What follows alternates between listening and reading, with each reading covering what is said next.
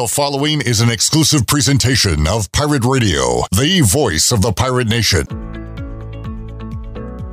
Welcome to the Pirate Radio Podcast, featuring special guests discussing a wide range of topics and personal stories. The Pirate Radio Podcast is presented by White Claw Hard Seltzer. Nothing tastes quite like it. Visit whiteclaw.com today. White Claw Hard Seltzer, proudly distributed by Coastal Beverage. Please drink responsibly. Now, live from the Pirate Radio studio, here's Shirley Rhodes. Hello, and welcome to another episode of the Pirate Radio Podcast featuring ECU Baseball Hall of Famer Pat Watkins. The Pirate Radio Podcast is brought to you by White Claw Hard Seltzer. On today's podcast, the voice, Jeff Charles, will have a great discussion on Pat's career at East Carolina and what he's up to these days. So sit back and relax. Today's Pirate Radio Podcast, presented by White Claw Hard Seltzer, starts right now. Thanks, Shirley. Today, a visit with ECU Hall of Famer Pat Watkins. The Raleigh native was a standout performer on the diamond for the Pirates in the early 90s. In 1993, he was an All American and was a first round draft pick of the Cincinnati Reds, the 32nd player selected, and the only ECU player to be selected in the first round. Will relive his career at ECU and his professional baseball career, too. What a pleasure to visit one of the best ever to play for the Pirates, Pat Watkins. Pat, how you doing? Jeff, I am doing great, and it is uh, awesome to hear your voice. I tell you, it's, uh, it's one of those ones you always remember. Even when you just said hello to me, it, it gave me chills. So, well, you're very kind. I've been here a long time, as as you know, and you know, Pat. It seems like it was just yesterday that that you were playing here, and we were broadcasting the games, of course. But my goodness, you turn the clock up now, and it's been 28 years ago since you finished up at ECU. You're now 48 years old. The time really flies, doesn't it? It sure does. But uh, you know, some of the I look back on it, some of my favorite times I've ever spent. I mean, I went to college when I was 17 years old, and uh, not a lot of people even know that. I turned 18 uh, during the first uh, semester of my freshman year, and and so I literally and figuratively grew up in Greenville, North Carolina. So um, couldn't be more thankful for that time. So let's talk about growing up in Raleigh. Uh, Pat, do you remember the first time you picked up a baseball bat uh, and a ball and started playing baseball? And was it kind of love at first sight? Oh yeah, definitely. And First, I got to correct you. So uh, I grew up in Garner, so my Garner okay. will would, would jump on you. there's a there's a railroad track that we're on the other side of the track. So, yep, I know that. It's easier on the map to find Raleigh, but uh, growing up in Garner uh, is something special. And and yes, to answer your question, um, you know, we played everything. It was uh, it was baseball in the spring, it was football in the fall, and basketball in the winter, and swimming pool and whatever we could find in the summer. So uh, I, I grew up with a, a passion for sports. My mother was a public school teacher. Uh, she taught me at, at Garner High School. My father was growing up was a basketball coach, and um, at Fuquay Varina High School, and so I grew up really more of a, a, a gym rat. I was I wanted to play hoop, and uh, you know, just as I as I grew up, I actually really spent more time playing basketball than anything. Baseball was my my fun thing to do in the spring, and um, but most of my time was really spent on basketball. You know, that brings up an interesting point, Pat, because so many kids today are just specializing in one sport. And as you mentioned, you played a lot of sports. Do you have any thoughts on that with kids today? I, I have a, a ton, of, and that'd be a whole other segment for us to probably deep dive into yeah. a 16 year old son and a and another son that that uh, that play and and um, you know one of the things that I remember the professional scouts when they came to see me play, one of the things that they always say was is your athleticism, and you look different when you play baseball, and even all the way up through the minor leagues and the major leagues. I had lots of coaches comment on the fluidity of movement and uh, the way I make it look a little bit easier and I, I attribute every bit of that to the, the fact that I played just multiple sports, multiple um, muscles groups that I've used, and, and just the athletic ability that I was blessed with was one thing. But what I really grew up on playing uh, basketball and football specifically, in addition to baseball, and even golf and tennis. I mean, we played we played it all, and uh, I, I really attribute that to the, the really the fluidity of movement. And I think today's kids, they honestly, I think it's really more the parents. I think the kids really like to play multiple sports. Um, that's why you see I, I see it every week when my 16 year old travel team goes and hits at the the batting cages, and there's a basketball court. 100% of the players migrate to the basketball court at some point. They just, they, you know, they like to play multiple sports. I think the, if I'm going deep on it, I, I think the parents buy into the fact that these some of these programs are telling you that you can't be successful if you don't commit to one sport early. And I just, I guess I'm the old school thought of, man, I, you know, the best players in the world, they take four or five months off. You know, I'm thinking about baseball specifically. We, we we don't play. The best players in the world take four or five months off. We got kids, you know, 12 year olds that are playing more games than a than a major league baseball player. Yeah. And, and um, you know, the repetitive motion of of your arm and swing, you know, just doing that over and over and over again, that's what leads to the injury. So I like to see him play off. I don't know how many people know this, Pat, but you were an outstanding football player. And from what we understand, you were offered an opportunity to play football at Duke. Is that right? Yeah, that, that was right. Uh, um, Spurrier recruited me, and uh, I probably would have been a, a, a Duke football player if he would have not won the ACC championship and got a job at uh, Florida. So uh, he he took the Florida role, which I was not equipped to go and play quarterback at, and uh, um, the other guy that came in after him and Duke just didn't like me as much as one of the other quarterbacks, and uh, and that was really the only place I kind of felt um, led to play football, just because of the academics. Uh, my dad and mother, being educators, really drilled in me academics and the uh, importance and I didn't love football enough to really go and play it. I had the chances to play at you know App State and Western and and uh, some other places, and I really um, I really at that point just fell in love with with baseball and the possibilities of playing that in college felt like a, a better fit for me after the after football fell kind of through and I couldn't find a better place than East Carolina to, to do that. So let's talk about that. Do you remember the first contact you had with ECU baseball? I do, and I, I was actually telling that story a couple of uh, weeks ago to my uh, some of my players that are getting starting to get recruited, and and um, I had a uh, my high school football coach. You may know him, Hal Stewart. He's a legend. Yes. Uh, you know, he has, he still umpires games now, but he's he's actually really a baseball guy. He grew up, you know, playing more baseball, but he just happened to be a one of the all-time great football coaches. But he, he had a lot of contacts um, around in, in the Carolina baseball connections, and saw me play baseball really for the first time my halfway through my junior year, really my senior year. And cause I, I, honestly, I didn't. I got cut from the varsity my sophomore year. I played JV, didn't really play much. You'll laugh at this. In my junior year, I played first base Wow. I couldn't think of a worse place to put me at, than first base. so, uh, you know, I just I never really got a chance to really play uh, in high school and start and play every day until my senior year. And Coach Stewart saw that and saw that I had a desire to try to play college. And he called Coach O and said, "Hey, look, I got an athlete here. He's 17, so I really in today's world I would have been redshirted and had one more year." Um, but uh, he said, you know, he's a, he's going to probably be your you know be your raw athlete. But I'm telling you, he's got the ability. You got to give him some time. And Coach O, on his recommendation, basically offered me a scholarship sight unseen. Uh, he came and we talked one one day after a game, but he didn't catch the game.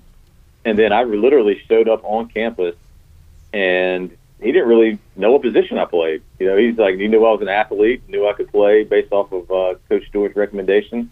So it's kind of a funny story. This would would never happen today. You know, you show up on campus and never seen a scholarship athlete play, but Coach Stewart and Coach O had a great relationship, and he trusted him and uh, it kind of worked out for everybody. We're visiting with Pat Watkins, ECU Hall of Famer and professional baseball player, of course. And Pat, uh, you start your career at ECU, and uh, you're doing some great things. And then the 1993 season comes, and I still say it's the greatest season ever by an individual in Pirate baseball history. I mean, your numbers are off the charts, and I tell people this all the time when we're talking about Pirate baseball. You hit 445 for the season. You also hit 19 home runs knocked in 57 runs. I mean, kids that playing Little League Baseball don't hit 445 in a season. You did it at the Division One level. I think it's absolutely mind-boggling. What happened that year? Why was that such a great year for you? Gosh, you know, honestly, it's the it's the when everything kind of came together for me. All that athletic ability that Coach Stewart saw that he told Coach O about um, really, really just started to click. It was, you know, when I got to college, the first year I really, you know, started playing baseball full time, and uh, you know that first, that first couple of years were, uh, you know, that learning experience, and then I went to the Shenandoah Valley uh, Summer League this summer before my my junior year, and it started to click there. Had a really good coach there, Laser Collazo. Um, he was at Miami at the time, and you know instilled some confidence in me, and had a good summer. And um, and I tell the story all the time. I actually I point back to one specific incident. If you say like, what did you what happened? What did you do? I, I would point to one specific incident, which was I was headed to a math class, and it was January, uh, early January. It was rainy, cold outside, and I was like most people dreading going to practice. I was dreading it. It was like cold, rainy. It's not when you want to play baseball. But I had to go to this this math class first, and I came into the class a little bit a little bit late, and uh, sat down at the table. There was a guy across from me that was already at the table, and um, he, and I had my ECU baseball jacket on because it was freezing outside. And he saw my jacket, and he said, "You know, man, you play baseball?" And I said, "Yeah, yeah, yeah, I do." And uh, he said, "Man, I, just, I love baseball. It's my favorite sport." He just kept asking questions. What position do you play? When's your first game? And you could tell just the passion for baseball this guy had, and you know, really could tell he he loved it. And I was trying to get my work done, so I was about half, you know, kind of blowing him off, half answering his question. And you know, he had finished his work before I did, and, and he said, "Man, I just want to wish you good luck for the season. I'm gonna try to come out and see you play. I'm excited for you guys." And I, and I said, "Thanks." And and he pushed away from the table, Jeff, and he was in a wheelchair. Wow. The whole entire time I had talked to him, I never saw that wheelchair. Mm. And as he left the room, it was like this watershed moment in my life where, like, man, I am sitting here dreading going to practice. You know, I feel like God has blessed me with these abilities, and I'm dreading going to practice. And here's a guy sat across from me with all this passion. He would give anything to roll out there today and strike out every time. Sure. He would give anything to go out there and just play catch. And here I am dreading it. And so I made a point in my life right then and there. I said, I'm going to change. I'm going to come out here and I'm going to use the gifts that I've been given, and I'm just going to do it to the best of my ability. I'm going to work hard, and I'm going to cherish the time I get to spend on the on the baseball field. And from that point on, I, literally, I started day one, and I, I really, when you say I hit 445, I don't even remember getting out that many times. I, it was just one of these blur seasons where everything went right. And after the season, you know, everybody wants to know, well, what'd you do? What did you change your stance? Did you change your arm angle? Did you take steroids? You know, Yeah. obviously not. I, I was a buck seventy. I said no. I changed my heart. I was, that's the only thing I changed. And what I what I got out of that was an incredible, uh, you know, kind of view of life and and the and the appreciation for being able to play a sport uh, at that level. And and I went from literally on nobody's radar to a you know an All American and a first round draft pick. And that's not coincidence. That is that's just that's a heart change in, in my mind. So that's that's really where it started. So I love to share that story. Yeah, well, thank you so much for sharing that, Pat. That is a wonderful story. We're visiting with Pat Watkins tonight, and we are talking East Carolina baseball and also talking uh, professional baseball. We'll get to Pat's professional baseball career in, in just a moment. But let's talk about uh, you have the great year, and then uh, the professional scouts have you on the radar. Uh, do you remember what that was like, Pat, uh, starting to talk to the major league teams? Yeah, it was it was, uh, it was a different experience. It was um, you know I never got that attention. Like I never you know I got a little bit recruiting for football, but I didn't really get recruited that much for baseball. So it was it was ex- it was experience that I hadn't had before of just you know a little bit of attention. It started about a third of the way through the, the season when they start showing up a little bit you know more often and more often, and toward the end, you know there when there were you know 25, 30 scouts in the stands, um, you know it was a little nerve wracking, but uh, you know, just having my parents to lean on and, and my faith and, and just really trusting my teammates and, and we, which made it fun. You know, I was actually more excited that they were there because if you remember that team had about six people drafted Sure. on that team. And I, and I, I love the fact that some of those might have been seen for the first time because they were there to, to watch me. That, that's uh, some great collateral damage there. Um, but the experience was, it was bizarre. I mean, some, some scouts would ask me, you know, what's my, you know, what, what color are my eyes, and um, and some of the questions that you, you get, you know, uh, they literally had one guy say, uh, "Is your girlfriend here?" And I was like, "Yeah, she's up there on the top right." I said, "Do you mind if I introduce myself?" And I was like, "Sure." Why though? Because, and I, I had found this out later was uh, they they'll look at the girlfriend to see how your confidence level is. Mm-hmm. A pretty girlfriend, they'll they'll they'll attribute that to okay, he's an alpha, he's a that's so it's just like you know the most bizarre things that they look for.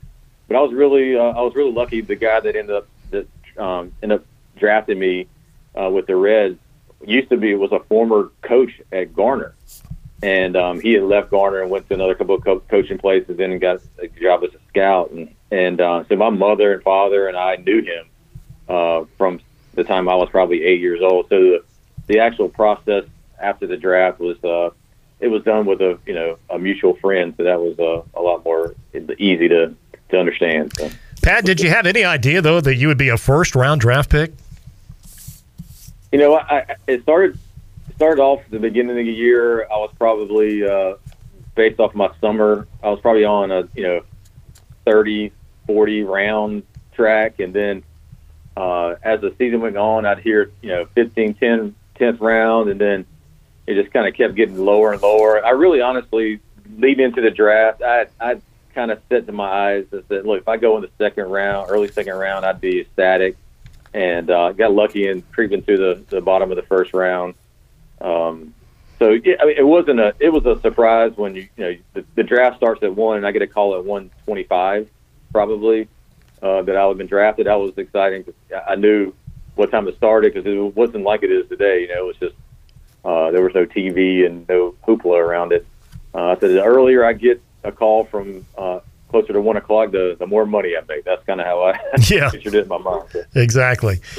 So you signed with the Reds and you start your professional baseball career. You move right up the ladder, Pat, and then in 1997, you really have a, a solid year at AAA in Indianapolis. You hit 280, nine home runs, and uh, you get the call up uh, by the Reds in, in September. Uh, do you remember that day when they told you you were headed to the big league club? Yes, I do. Like like it was yesterday. It was. We actually were in Buffalo, and we had lost out in the playoffs and uh, I, I had my you know my car packed. I was head headed home. I was headed back to Garner, and and um, the AAA coach at the time, Dave Miley, called me in the office and said, "Hey, uh, need change of plans. You're going to the big leagues." And it was just like about 12 seconds of like, uh, what? You know, like it's just complete. I had no idea. Uh, I thought our season was over, and they said, "Yeah, um, one of the outfielders went down, and um, they need you to come you know, to Cincinnati. So uh, there's like, you know, there's a couple of calls, like a telephone call, as you remember your life, that call to get drafted was one of them. Um, and that call that I made to my folks, my mom and dad, that uh, it was because it was like a Monday night. The game I was going to be in the game on in Cincinnati on Tuesday. I said, uh, you know, that that call to them to say, hey, uh, you know, I made it. I'm going to the big league. Get on the the, the phone and get book two air tickets, uh, air, airline tickets, and and meet me in Cincinnati tomorrow. you know, yeah. Uh, you know, that whole thing, and and um, you know, it was one of the, one of my favorite calls ever, and and uh, that I got to make. So. So you get your feet wet in the big leagues in '97 with the September call up, and then uh, you go into the 1998 season, uh, coming off a, a, good year, as we mentioned, uh, in minor league baseball, and you're only uh, you know in your 20s and uh, 25 years old, I think, at that point. Pat, what what were you thinking about your future then with the Reds going into the season in 1998? You know, it was. I, I, thought it was going to be a, the fourth or fifth outfielder you know, um, in Cincinnati that year, going to spring training. You know, I, I had a, I got a September call up, had a pretty decent Arizona fall league during winter ball, and um, and the coach, I, I really liked our manager Jack McKeon at the time, and and uh, but I was I was on the fence. You know, it was a lot of good talent in, in there. What I knew I could do well was play defense. I was a I was a guy that they could put in any any position in the outfield, and uh, and in the National League, that's very valuable when you have double switches and late game defensive replacements. Um, and I started kind of locking in on the fact that you know what, I, if I get hot, uh, I might be able to you know get some everyday starts. But you know, my role is going to be on the team. I got to play defense, and so I really focused on that in spring training. And um, it was interesting when when Jack McKeon called me in the office and told me I was going to be on the opening day roster. He, you know, he mentioned my dedication to defense and base running and things that I could, the flexibility that I could provide him uh, with his managerial changes and, and you know, uh, the ability to play multiple positions. But he, he, he called me in and told me this story that I had forgotten about. He said, I, I came to see you play because he was a, uh, like a national uh, scout with the Reds before he came back over to, to, to be a manager. And he said, I was in Chattanooga, Tennessee, and I saw you um, come up to the plate. There was a man on third base with less than it was one out. And he was like literally to the to the T of more information I could have provided. It was it was a it was a tie ball game, bottom of the ninth, and as a man on third base, and you on your own push bunted to you know pass the pitcher to second base and scored a winning run uh, on your own. I know it wasn't a squeeze because it wasn't a squeeze bunt. He said that right there. I remembered, and I said if I ever get a chance, I want that guy right there on my team. And uh, it, it really meant something to me because that was something that I that that self unselfish baseball is how I was kind of you know born to and and and taught to play. Started at East Carolina. We did little things and and uh, that we would do, and uh, it really it paid off. It, it, it made the right impression on the right person, and it came back uh, came back around. Well, I have a similar story, Pat. I think I've relayed this to you down through the years. It was 1998 at Riverfront Stadium, and I was there watching the game that day. And you came up uh, to pinch hit against Billy Wagner. And as we all know, Billy Wagner threw like 98, 99 mile per hour gas, and you worked the count. I think you fouled off three or four pitches. And then you lined a solid single into center field after uh, one of his fastballs. And I said to myself at that time, Pat Watkins is a big league hitter He can he can really hit. Uh, do you remember that at bat at all? I know you have had uh, thousands of at bats, but that's the one that stands out to me. Oh, I actually do remember that at bat because you know you know it's not every day you face somebody that's throwing hundred miles an hour. Yeah, Billy Wagner, especially from the left hand side. So I actually loved when uh, those those lefties to come in because you know I would get a lot of a lot more at bats uh, being right handed and uh, I do remember that specifically. The base it of the middle. Uh, yeah, I remember it very, very well. That's awesome. Yeah, I remember it too, like it was uh, yesterday. Then, Pat, uh, you get the word from the Reds that they're going to trade you to Colorado. What were your feelings then? Well, it was uh, it was a wild time in my life. So back up, to, it was actually I got traded to the, the Marlins. Marlins first at the beginning of yeah, the Marlins first, and it was right after my mother had gotten diagnosed with cancer. Yes, and uh, so it was like this crazy time in my life. I had met my soon-to-be wife. My mother had uh, just got diagnosed with with terminal brain uh, terminal brain tumor, and I got traded. All in, within the you know probably the, the three month period, and uh, and so I was I was actually excited because the if, if you remember right, that was right when the Marlins had just won the World Series, mm-hmm. disbanded the whole team. So I was thinking, okay, it's my chance to play every day and I, I show up at, at, at Billy Camp. My mother had just come out of surgery um, for her for her tumor. Uh, wasn't doing great, and I, I was carrying like this, this big weight on my shoulders. I was like, should I even be here? What does my family need? I, you know, family was always first for me, and so I didn't have a great. I had an okay spring, and that's when I got traded. The last like was two days left in camp. I got traded because Larry Walker had had hurt his knee he was going to be out a while, so the Rockies needed an outfielder, and so they traded me to Colorado.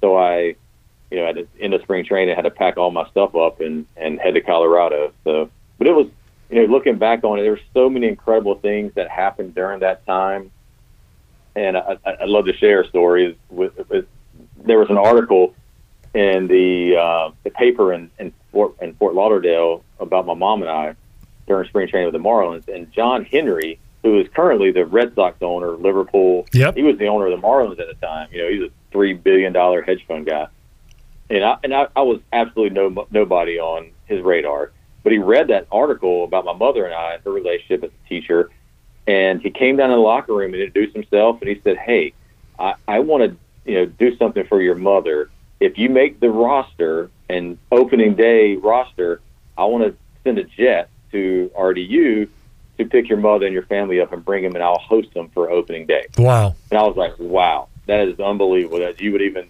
consider doing that for a nobody like me. I was the, I would have been the 25th guy on your roster.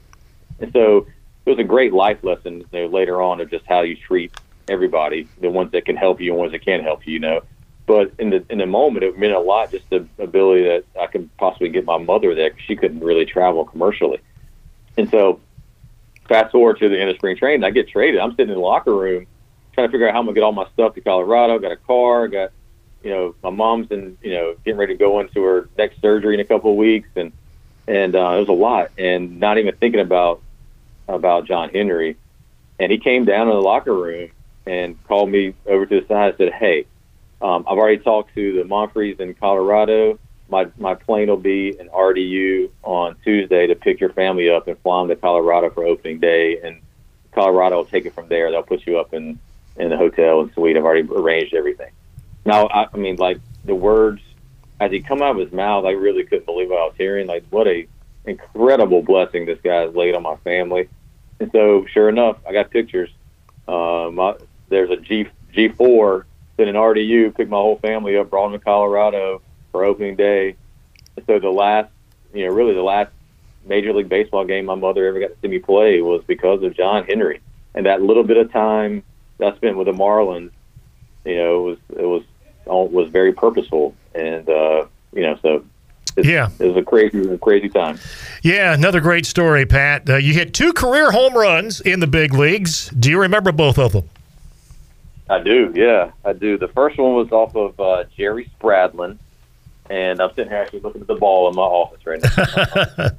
it was uh, it was the bottom of the eighth, and uh, it was a it was a home it was a homer to put us ahead. It was in uh, 1998, I think it was right around April May, and uh, he was their closer at times, so it was a it was a big hit.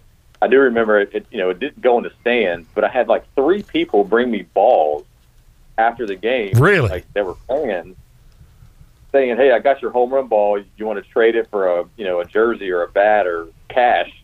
And I'm like, I, I'm literally literally holding the ball because the, the grounds crew went and got it because it never made it to the stands. It barely made it over the fence. So that's home run ball. It's crazy how you know first example of fans trying to do something crazy. But uh, the second one was in Florida, and uh, it was Pro Player Stadium at the time. Now it's uh, Hard Rock and uh, it was off of a knuckleball pitcher, and uh, actually a left-handed knuckleball pitcher named Kurt Ojala, mm-hmm. and he he hung one, and I put one in the upper deck in uh, in Florida. Yeah. Yeah. Sure well, let's let's talk about some of the guys that you played with coming up through the Reds organization. There's a guy who manages the New York Yankees now that you played with. I know in Indianapolis. Of course, we're talking about Aaron Boone. What do you remember about Aaron and maybe some of the other guys you came up with in the organization? Yeah, I mean, Aaron's one of my one of my best friends. He, you know, he was in my wedding and talked to him uh, multiple times over the last couple of weeks because of his uh, his pacemaker he yes. in, and and um, you know, so Aaron became a great friend, uh, great baseball family, um, and I actually had him on my my we had a virtual Christmas party with all my my partners in my at, at where I work now, and he came on as our special guest, and we just went back through memory lane and telling funny stories, and and so I wanted my team to hear what kind of a human being Aaron Boone is, not just the, that he's the Yankees manager. Yeah, that's cool. He gets the probably one of the top three uh, best coaching jobs in the world. Um, but he is a as good a human being as you ever be around. I mean, he's got two great uh, biological children, but he, a lot of people don't know this, he adopted two uh, orphans from Haiti. Wow. So he's got four children now. Um, just uh, incredible human being, um, and uh, and he's just one of many. There's what you really you, you get to in the baseball community, you get to really learn and, and invest in people, and and um, him and Sean Casey was you know he was in my wedding, just another great human being, funny. Uh, we played against each other in, in college. You know, if you remember my junior year, I I, I I hit 445, but if you look back through the the stack rank of the CAA that year, Sean Casey was right behind me, like 420. Yeah, freshman. Yeah, Richmond. Yep. So, uh, he was a yeah he was a spider. He'd always say, "Don't get caught in the web, Pat." The web. yeah, he's a he's a funny guy. We we enjoy him on MLB TV. And uh, Pat, uh, we'll wrap things up with you now, and let's talk a little bit about uh, what you're up to these days. You've already mentioned uh, your family, but uh, tell us a little more about your family and uh, what you're doing professionally. Yeah, my family. I'm still married to my beautiful wife Anna. Uh, been 22 years. Um, I'm just my, my I coaches when I they first met her back in the day. I'm like, there's no way she said yes in person. You had to have gotten married over the phone. No so, uh, I'm just lucky she's here when I get home every day. I'm telling you. Uh, and I have three children. I have a 16 year old son uh, named Jackson. He's a football baseball guy. Uh, loves football probably a lot more than baseball. He's a good good at both. He's a center fielder, switch hitter. Um, what he does that that that I can't do is he can really run, and um, and he's a better. He's probably a better outfielder than I am. I, I probably hit better at this point in my career, but he's got speed, which is why he likes football so much because he, he's a wideout. Um, and so he loves to work with like Tyler Snead, and we, you know, we, we work out with him a lot. And uh, um, I have a daughter named Brooke who's 14. She's a volleyball player, incredible athlete. You know, just a sweetheart of a girl. She's she's awesome, uh, funny. And then we had a little extra blessing come along in my life. I have a almost five year old little boy named Wes, and um, he completed our family. He is a uh, a handful, but left-handed. Everything he does is left-handed. So I'm not know. I don't know what I'm going to do with that, Jeff. I, I mean, I guess there's only about four or five positions you can play yeah. left-handed. Uh, so I'm going to have to learn how to, to, to raise a lefty. But um, just a fun, full of life. Love him. Um, complete our family. Brings the energy and chaos into our lives that we never knew we, we needed until we, until we had it. So uh, so I'll have one graduate, and then I get to go all the way back to the beginning and do it all over again with another boy. So well, yeah, I'll be I'll be the 65 year old dad out there watching. yeah, exactly. Well, Pat, this has been wonderful. Thank you so much for your time. We have really enjoyed it and the wonderful contribution you made to ECU's baseball program and the university. You've always carried yourself in a first class ma- manner, one of the great guys to ever come through this athletics program, a pros pro. We appreciate your your time here and appreciate the visit today. Uh, thanks so much. Oh, absolutely. Anytime, Jeff. And um, just glad to, get to get, talk to uh, to you and, and Pirate Nation. They're always a special place in my heart for you guys. So. That's ECU Hall of Famer Pat Watkins. And that's another great episode of the Pirate Radio podcast with the voice Jeff Charles and his special guest, ECU Baseball Hall of Famer Pat Watkins. Special thanks to our sponsor, White Claw Hard Seltzer. Look for White Claw at your favorite retailer next time you're out shopping. White Claw Hard Seltzer is available in five fruit flavors, has two grams of carbs, and is gluten free and only has 100 calories. Nothing tastes quite like it. We'll be back very soon with another edition of the Pirate Radio podcast. In the meantime, be sure to subscribe to our podcast in your Apple Store. You can also visit our website at pr927fm.com and you can follow us on social media at pr927fm to keep up with the latest news and information. Until next time, have a great day, everyone. You have been listening to the Pirate Radio Podcast, brought to you by White Claw Hard Seltzer. Nothing tastes quite like it. Visit whiteclaw.com today. White Claw Hard Seltzer, proudly distributed by Coastal Beverage. Please drink responsibly. The Pirate Radio Podcast is an exclusive presentation by Pirate Radio, the voice of the pirate nation.